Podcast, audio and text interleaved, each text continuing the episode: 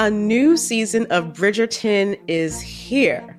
And with it, a new season of Bridgerton, the official podcast. I'm your host, Gabby Collins, and this season, we are bringing fans even deeper into the ton. Watch season three of the Shondaland series on Netflix. Then fall in love all over again by listening to Bridgerton, the official podcast, on the iHeartRadio app, Apple Podcasts, or wherever you get your podcasts. Subscribe to catch a new episode every Thursday.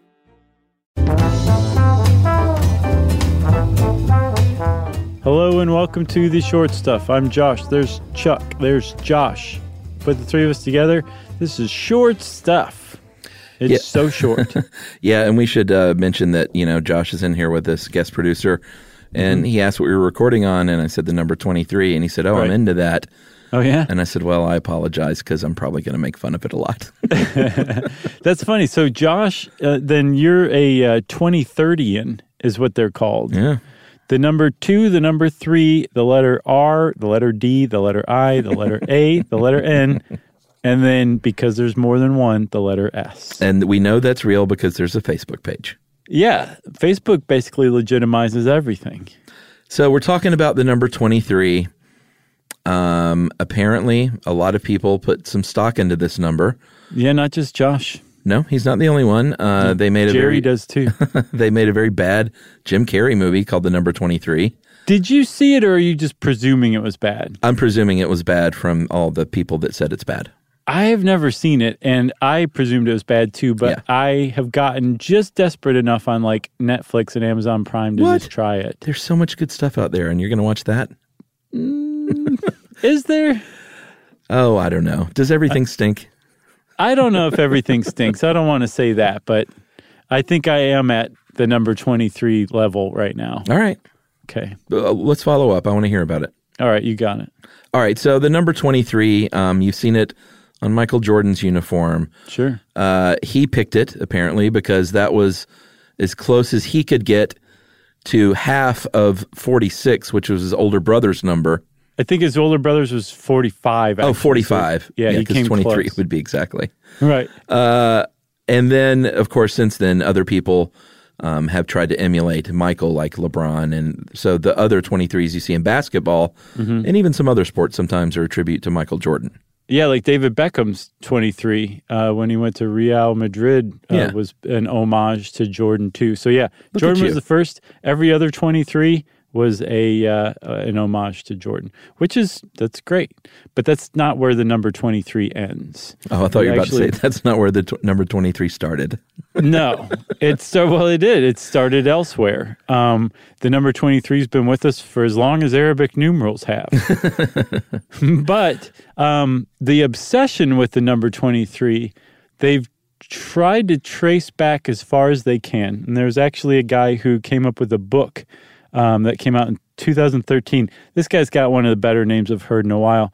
Barnaby Rogerson. Yeah, and this book title is just out of hand. Rogerson's Book of Numbers, colon, the culture of numbers, hyphen, from 1001 nights to the seven wonders of the world.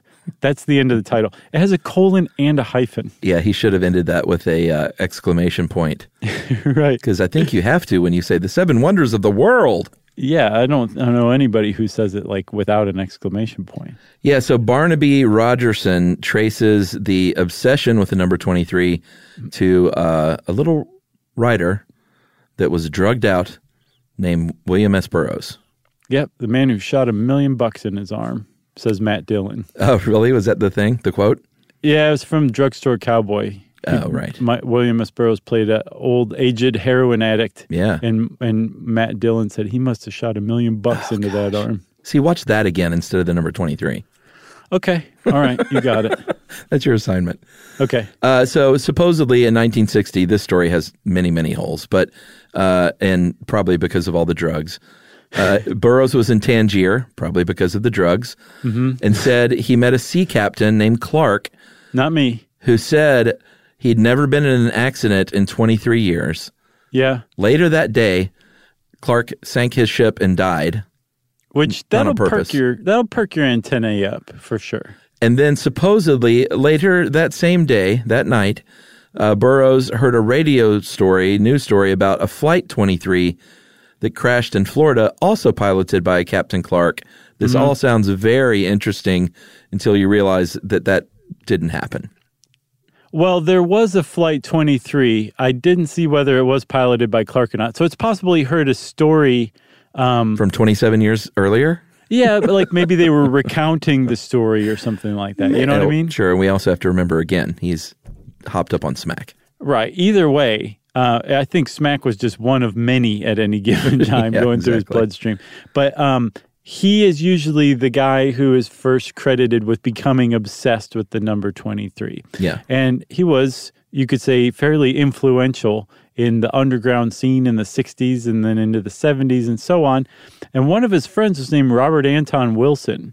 And Robert Anton Wilson went on to co write um, the very famous Illuminatus trilogy. Have you ever read any of those? I haven't, but that that's Josh's main interest. Okay, they're fascinating books. They're wonderfully written. They're they're hilarious. They're engrossing. They're really interesting. Um, but he was friends with Burroughs, and so the number twenty three uh, is a major foundation of the Illuminatus trilogy, which also draws from another kind of underground um, school of thought, I guess, at the in the '60s and '70s, um, which is called Discordianism Yeah. which is kind of like a made up parody religion that actually makes a lot of sense so much so that it kind of blurs the lines between reality and non-reality when you when you look into it. And number 23 is a holy number for discordianism. So if you kind of take all that together discordianism the illuminatus trilogy and william s. Burroughs and put it all together that seems to be where the kind of cult like um, uh, awareness or obsession with the number 23 came from All right, so we're going to take a break and we're going to come back and talk about more 23 coincidences right after this.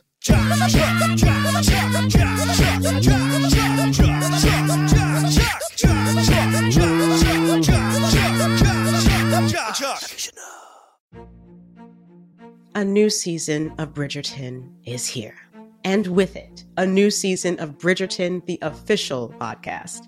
I'm your host, Gabrielle Collins, and this season, we are bringing fans even deeper into the ton. Colin Bridgerton has returned from his travels abroad. Is betrothal written in the stars for the eligible bachelor? Meanwhile, the ton is reverberating with speculation of who holds Lady Whistledown's pen. We're discussing it all. I sit down with Nicola Coughlan, Luke Newton, Shonda Rhimes, and more to offer an exclusive peek behind the scenes of each episode of the new season. Watch season three of the Shondaland series on Netflix. Then, fall in love all over again by listening to Bridgerton, the official podcast, on the iHeartRadio app, Apple Podcasts, or wherever you get your podcasts. Subscribe to catch a new episode every Thursday. Something that makes me crazy is when people say, Well, I had this career before, but it was a waste. And that's where the perspective shift comes that it's not a waste, that everything you've done has built you to where you are now. This is She Pivots, the podcast where we explore the inspiring pivots women have made and dig deeper into the personal reasons behind them. Join me, Emily Tish Sussman, every Wednesday on She Pivots as I sit down with inspiring women like Misty Copeland, Brooke Shields, Vanessa Hudgens, and so many more. We dive into how these women made their pivot and their mindset shifts that happened as a result. It's a podcast about women, their stories, and how their pivot became their success. Listen to She Pivots on the iHeartRadio app, Apple Podcasts, or wherever you get your podcasts.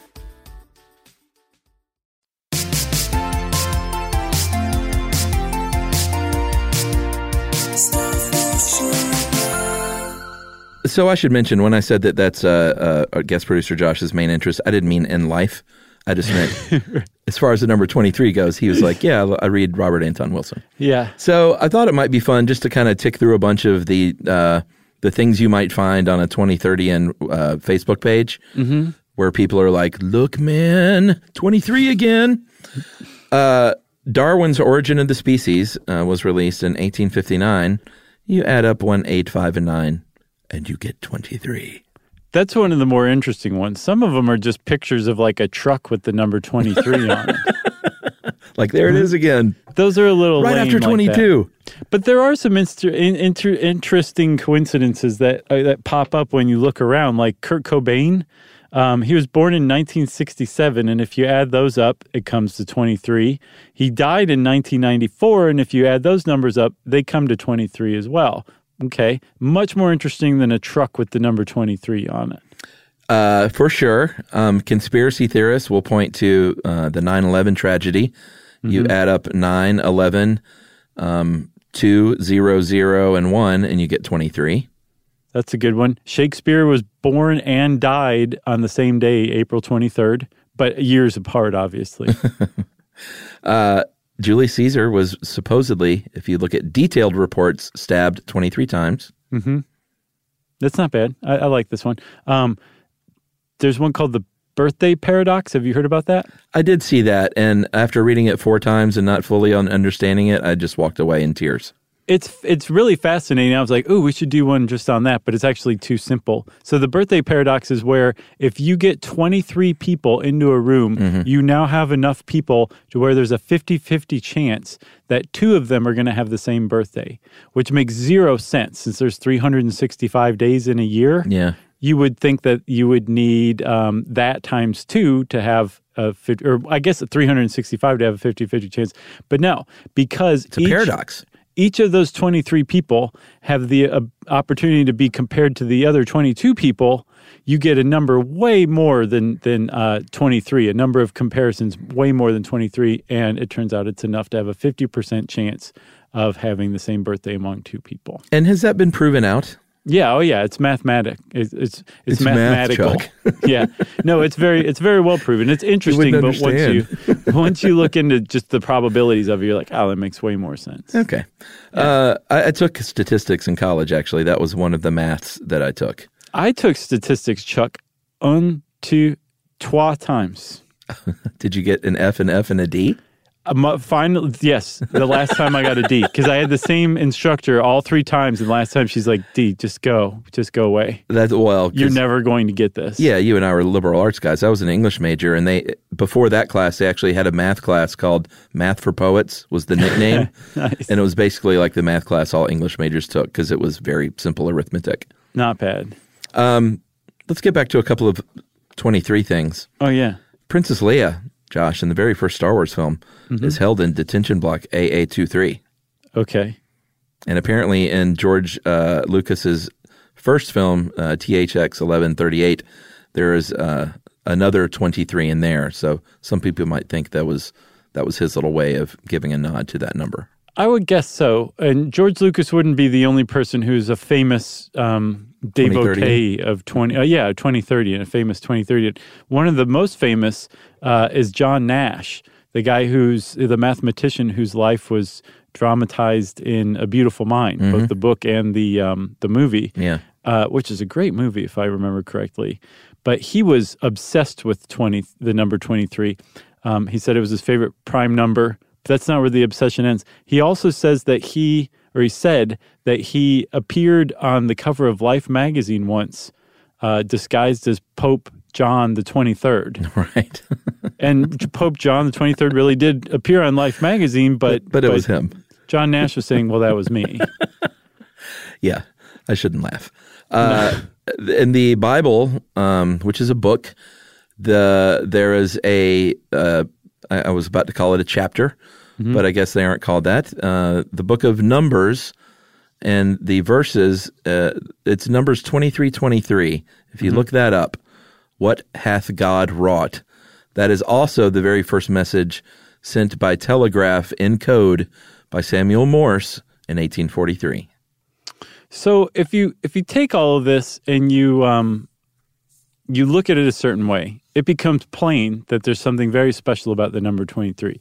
If you look at it a different way, it becomes plain that people have invested a lot of um, m- like mystical significance to 23 that isn't actually there Yeah. that that it could be any other number, especially any other number that is within um, one to thirty, because a lot of people ascribe dates you know, significance to dates. I should say John Nash died on the 23rd of May in Yeah. 2015. Good point. And so that just proves it to people who are 20, 30. It's obviously 23 means something.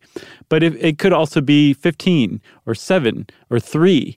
There's a lot of like numbers that we ascribe a lot of significance to. And if you ask a cognitive psychologist what's going on, they will just basically say that our brains contain a a mechanism for detecting patterns. We search out patterns. It's how we make sense of things. It's Yeah. how we save brain energy. It's finding patterns so we can predict things and just make sense of the world around us. And sometimes we force patterns onto things Right. that don't actually have any significance, that don't actually uh, mean anything. And that could be things like the number 23 popping up suddenly uh, or randomly. Yeah, when you look at the clock and it's 11:11 and you make a big deal about it, it's more likely that you just don't make a big deal about every other time of day that you look at the clock. Exactly, Chuck. I got nothing else except for 23 chromosomes. Heyo. Well, with that, short stuff is out. Stuff You Should Know is a production of iHeartRadio's How Stuff Works. For more podcasts from iHeartRadio, visit the iHeartRadio app, Apple Podcasts, or wherever you listen to your favorite shows.